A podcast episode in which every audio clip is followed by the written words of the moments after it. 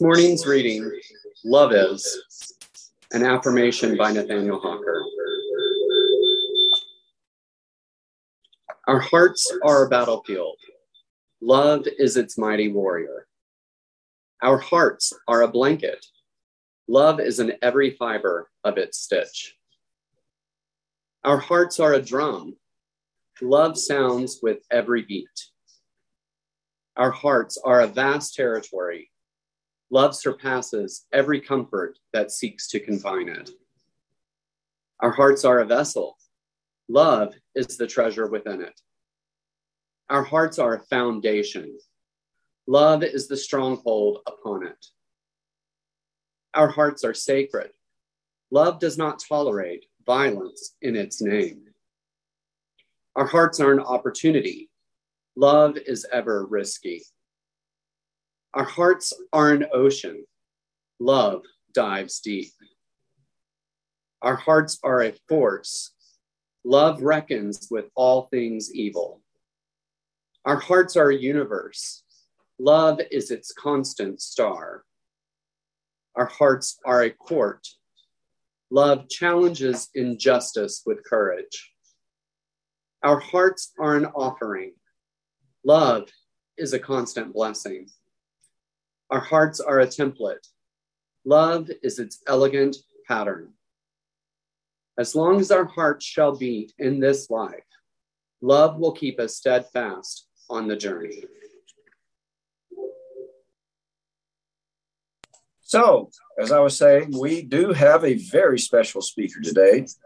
Many of you know Nathaniel Hawker, who has been a UUCL member for three years. Nathaniel is a graduate of the University of Kentucky with degrees in architecture and is currently an aspirant to the UU Community Ministry. His homily today is entitled Love, a Closer Look.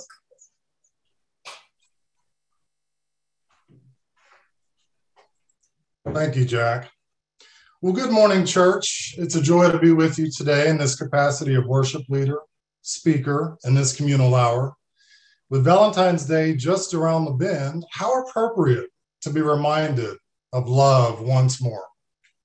And while I could get into greater detail about Saint Valentine and Claudius, the Greek god of love, Cupid, the Hellenistic period of his flourishing, King Henry V's love letter to Catherine of Valois, I want to focus on love today. Like faith, it is both complex and certainly not easy. Amen. Putting it into action is a challenge in itself, difficult beyond all measure. And on the subject of time, the world we dwell in in this moment is often a world I do not recognize. The world is often a nature to me I cannot love though people of it, elements about it, compel me to love in spite of the turmoil within it. Specifically, I want to look at the what, the why, and how regarding love, and why it is crucial that we as Unitarian Universalists love unconditionally in the express of our principles and action. So, what is love exactly? Well, the, the English language has the big problem of, ha- of, of having a singular word for love love. It's commonly defined as a set of emotions and behaviors characterized by intimacy, passion, and commitment. It involves care, closeness, protectiveness, attraction, affection, and trust. Love can vary in intensity and can change over time. It is associated with a range of positive emotions, including happiness, excitement, life satisfaction, and euphoria.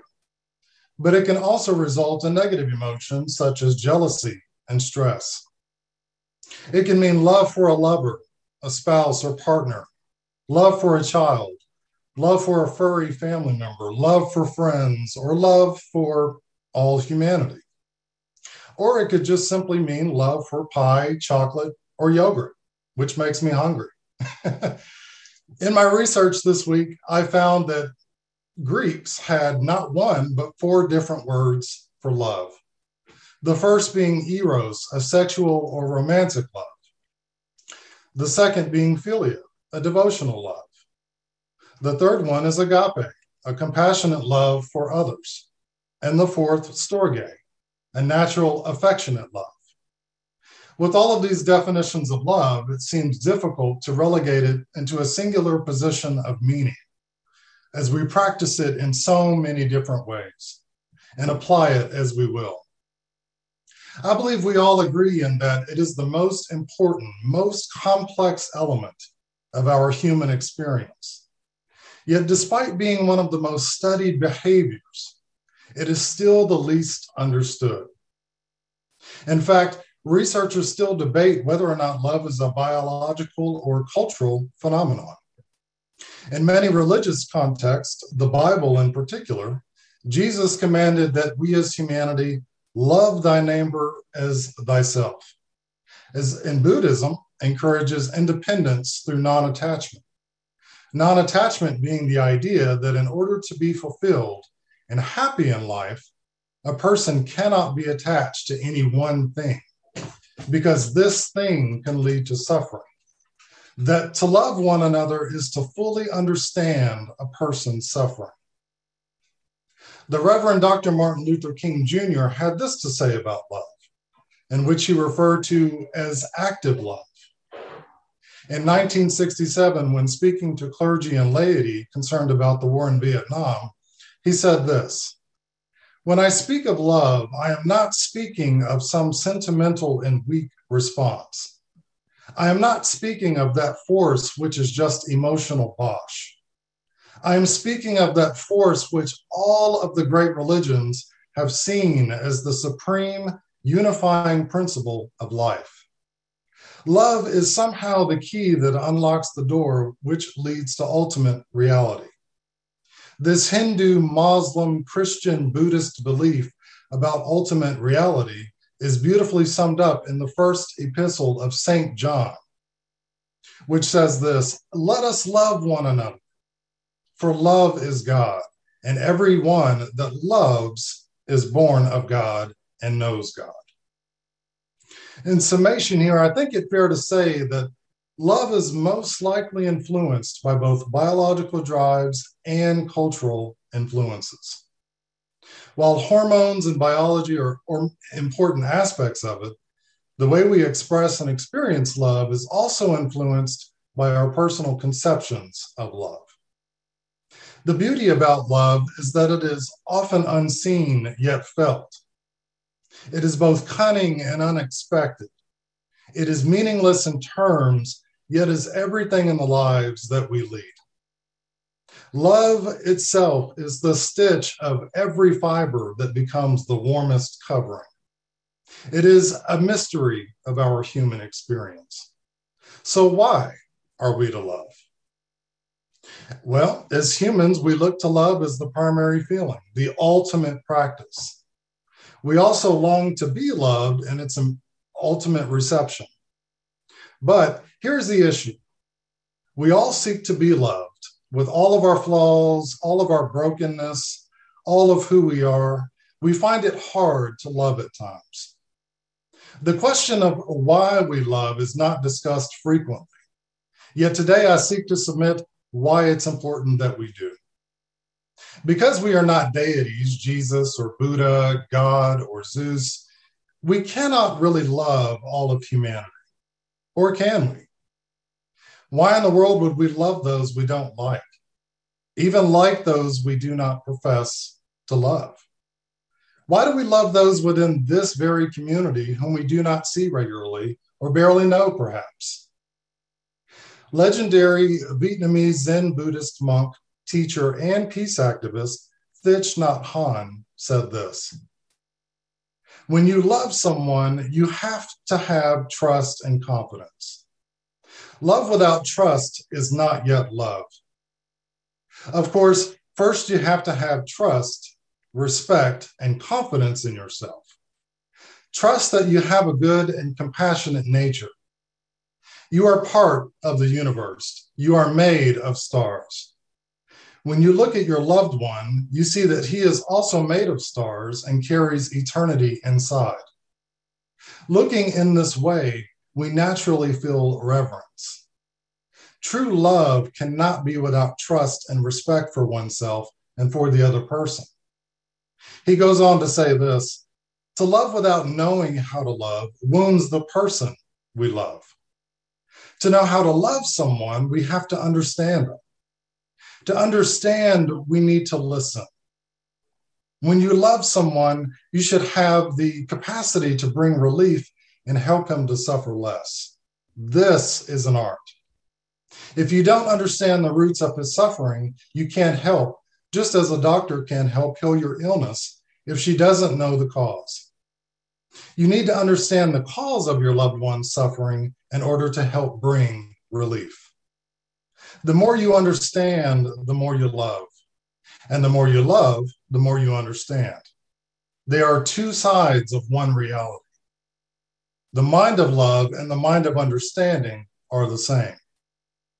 So it seems to me that there is a common ground between understanding and love, that there develops a greater capacity within us to love as we understand someone more. As we learn more about others' experiences, we tend to discover their sufferings. This is typical of Buddhist practice, where a circle of people is formed, sitting and listening to one another without judgment or comment takes place. It is a tremendous experience of healing to give others our complete and undivided attention, to give others our deepest of listening, our deepest of silence in the moment that they are sharing. It is within that very silence that conveys to that other human, we are holding their experiences deeply within our hearts. It is moments like these that cause a greater awareness within us that perhaps other people are not so different than you and I. They suffer, they mourn, they long, they struggle, they are afraid. And I most certainly can relate to each one of those feelings. The need for empathy is not a far fetched idea or even theory. As human beings, it is not so much the nature of love that people struggle with, it is perhaps what it's designed to do. We create a love for another, uh, for one another, places, objects, music. Love gives us the hope that we are never alone in this world. This brings me to my next and final question this morning How are we to love? I can tell you from experience that love has never come easily to me, from me, or even been held high within me. I wrestle with my ability to show it in a way that both reads and is felt intentional. Learning to embrace all of my emotions and allowing myself to be fully transparent is, as an adult, a wide and tall barrier in every opportunity. In an ideal world, what I expected in my childhood would be a consistent ascension of warmth, embrace, and loving kindness. Yet for me, these were always moments, very few and far between. I was a very angry young boy, full of resentment and dissent, while on a descent, spiraling downward internally. I learned to settle within the chaos round about me, even anticipated problems forthcoming before they happened.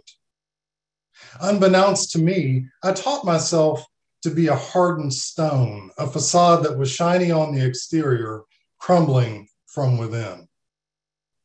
I was forced to allow that fragile boy to, to become a crushed young man. And as I look back, that little boy grew up so quickly and without the exemplifications of empathy, compassion, even patience. How in the world would that little boy ever discover what love looked like? More importantly, how to love when all he knew was hurt. Resentment is oftentimes a critical element that arises both during and after harmful experiences. Grudge holding is most likely the result of such, which causes a great magnitude of stress and added weight on the human psyche. And after many, many years of holding grudges, I would eventually come to know what it was like to let go and let other people in, shake loose those harmful experiences of my past, and dance within a future of promise, a future where love could thrive. It's all too easy just to coast through these lived past experiences on the surface while putting off what's really going on underneath. I had to learn that if something continued cropping up and I was finding it hard to deal with, I didn't want to really. I had to deal with and finally talk about it. Why? Because acceptance is linked with communication and love is linked with discovery. When I discovered that I could communicate my feelings, good or bad, I found it possible to forgive. And while I will never forget, I will always be grateful for the breakthrough. Forgiveness taught me that it too is a form of love, even for those that hurt me. Difficult to do, yes, but doable nonetheless. This reality we live in now calls us to find love for ourselves and then to love others. It's so important to love yourself that you might experience a positive light within you that allows you to shine that same love upon others. We extend our capacity to love and be loved by being willing to be vulnerable, being willing to forgive, being willing to both apologize and accept an apology, being willing to listen and listen deeply to others, and finally, living out our principles and the finest example of what love can be. I would hope that in this short amount of time, I have spoken to someone in a way that truly helps to revive the health you deserve. Love that is so worthy of life well lived. The impact of love is so crucial to our well being and quality of life. I know that love exists in the world because I feel it even in the presence of this very body. The love we have for each other in this church, even for our siblings surrounding us and afar, is a love that only comes from an awesome and intense understanding that we are truly an interconnected web. We know that you don't even have to like a person to show love. Love is not necessarily a feeling or emotion. Love is action. And on that note, I know there is no digital substitute for a hug, a handshake, or smile. But I want everyone in this digital setting to reach out and give yourself a big, big, big, big hug. Because that is what love looks like. It's active, it's meaningful, and it starts with you. May love beat within you as love is upon you. Ashe.